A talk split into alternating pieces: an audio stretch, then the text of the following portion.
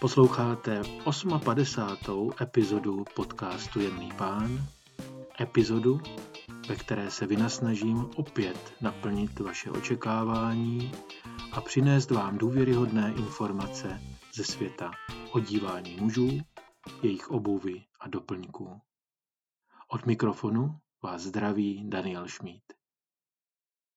Tentokrát si obrazně oblečeme dva ikonické kabáty, zimníky, jež mají v pánském oblékání nezastupitelné místo a beze změn střihu, barev i dopadu na siluetu mužů již stovky let odolávají jakýmkoliv módním vlivům.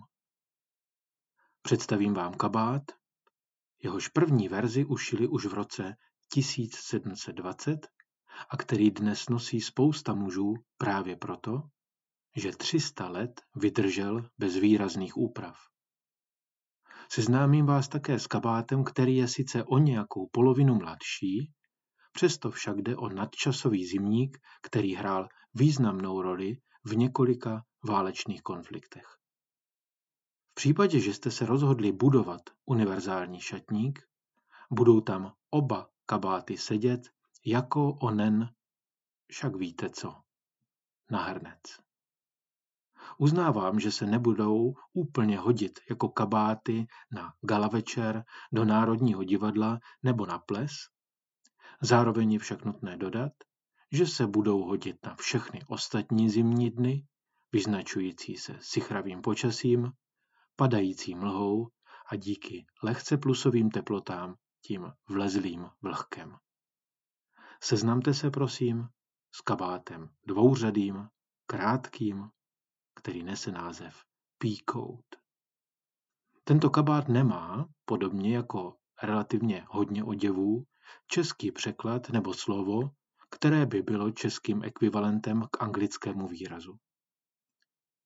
Na druhou stranu se setkáte také s označením peacoat psáno ve dvou slovech, označením peacoat, kde to P je jenom P, a nebo také pea jacket. K tomu, abychom mohli uprostřed Evropy nosit tento kabát, však nepotřebujeme český překlad.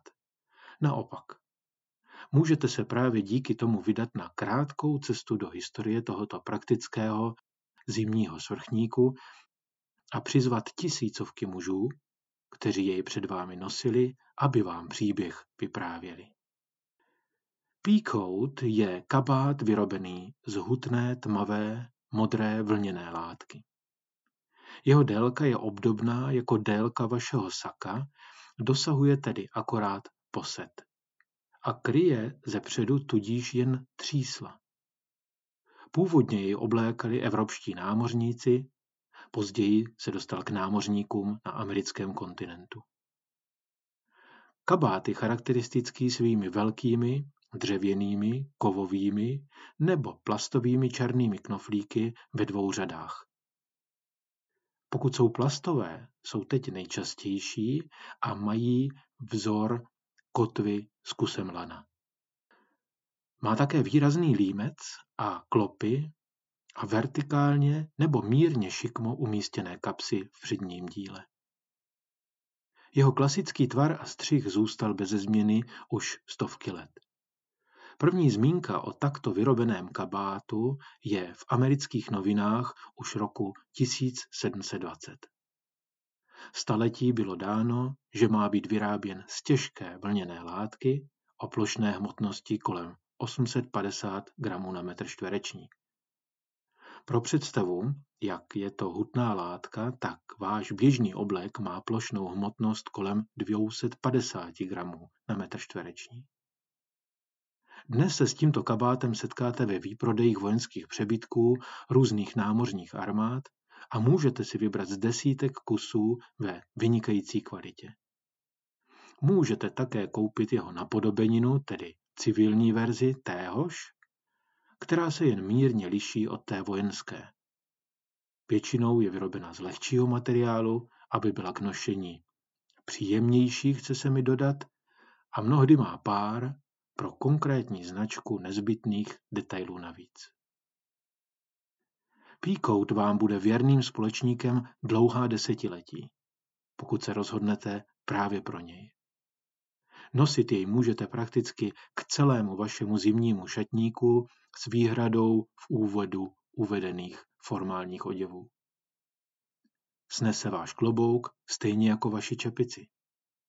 Váš baret jej posune zpět do nadčasového, nápadného a elegantního stylu námořních uniforem. Ptáte se, zda mohu nějaký konkrétní doporučit? Mezi spoustou výrobců dělá svoji práci už dobrých 70 let velmi dobře firma Gloverall. 5 let po konci druhé světové války bylo velkoobchodníkům s rukavicemi a kombinézami firmě H. F. Morris nabídnuto velké množství přebytečných vojenských kabátů, které se rychle vyprodaly v obchodech s kempingovým vybavením a oblečením pro volný čas. Tento úspěch přiměl Harolda, syna krejčovského mistra, a Friedu k výrobě vlastních kabátů pro jejich novou společnost Gloverall.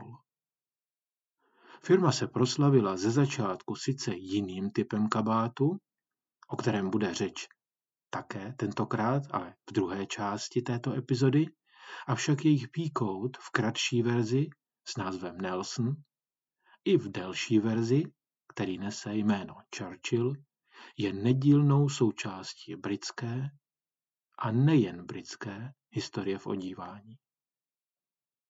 Druhý kabát, který vám tentokrát chci představit, je duffle coat. Ani v tomto případě nepotěším ty z vás, kteří čekáte na náš český výraz pro duffle coat. Naopak, opět mírně zkomplikuji situaci tím, že stejný kabát má v americké nebo kanadské angličtině jinou verzi. Řekové a Italové neřeknou tomuto kabátu jinak než Montgomery. Tušíte správně. Jméno v těchto dvou jazycích si kabát získal díky osobní propagaci v jeho nošení polním maršálem sirem Bernardem Montgomery v průběhu druhé světové války. Duffle je městečko blízko Antwerp v Belgii. Právě tam se zrodila látka, ze které se vyrobily tisícovky pytlů pro vojáky, aby mohli přepravovat své věci. Kdo si kdysi dostal nápad robustnosti této vlněné látky využít a ušít s ní kabát. Dnes je duffle coat nezaměnitelný s jakýmkoliv jiným kabátem. Jeho výraznou siluetu do půly stehen doplňuje veliká kapuce a zapínání na tzv. Olivky. To jsou kousky rohoviny nebo dřeva, které se navlékají do poutek, do takových oček. Od poloviny 19. století také tento kabát ve zcela nezměněné formě odolává jakýmkoliv módním výkyvům a vlivům. Na originální vojenské verzi tohoto kabátu nenajdete žádné jiné než funkční prvky. Zmíněné dřevěné olivky navlečené na tkanicích a na protistraně poutka, případně také elegantnější rohovinové olivky na kožených řemíncích. A to vše proto, abyste to mohli zapínat i v rukavicích. Na ramenou je zdvojená látka proti dešti a sněhu, pohodlné obří kapsy bez patek, kam se vejde vše, co v dané chvíli potřebujete mít sebou. Jeho světlá kaky doplní váš zimní outfit dokonale na vašich cestách městem i na procházce s dětmi po polích okolo vesnic.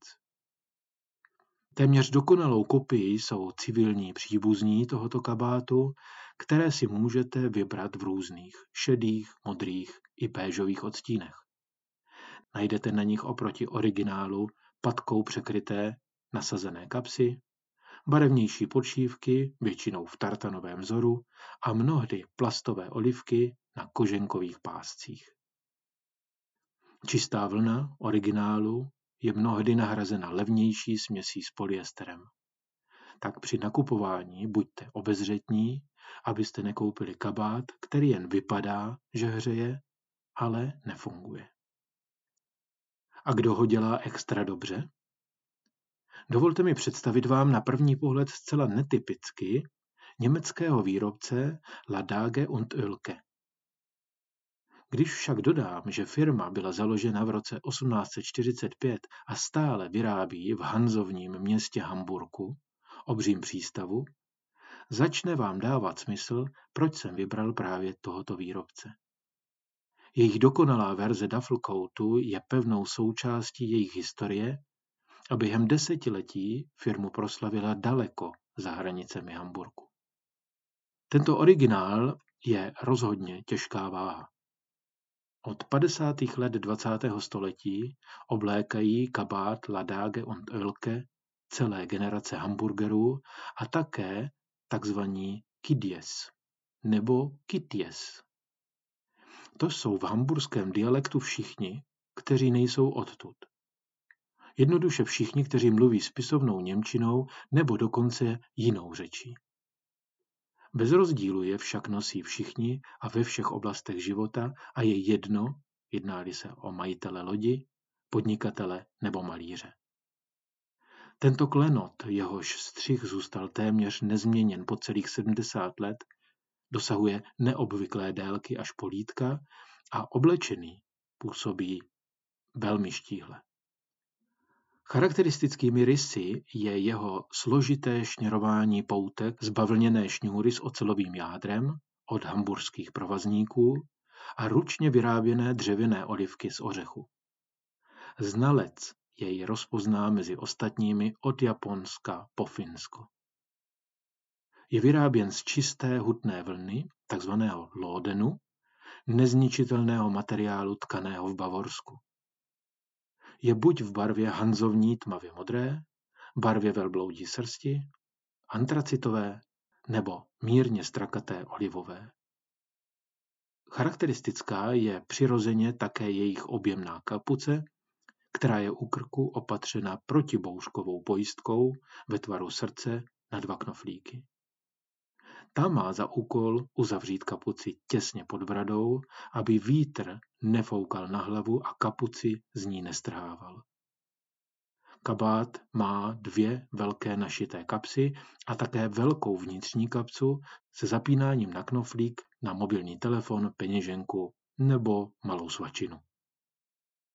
V případě, že tuto epizodu posloucháte v zimě a tak trošku se třesete chladem, je patrně nutné vydat se hledat a nalézt kabáty, které opravdu hřejí, a to už stovky let.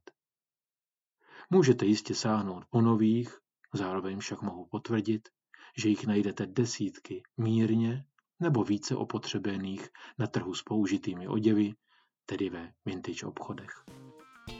Přeji vám hezké dny a zůstávejte také v zimě elegantní.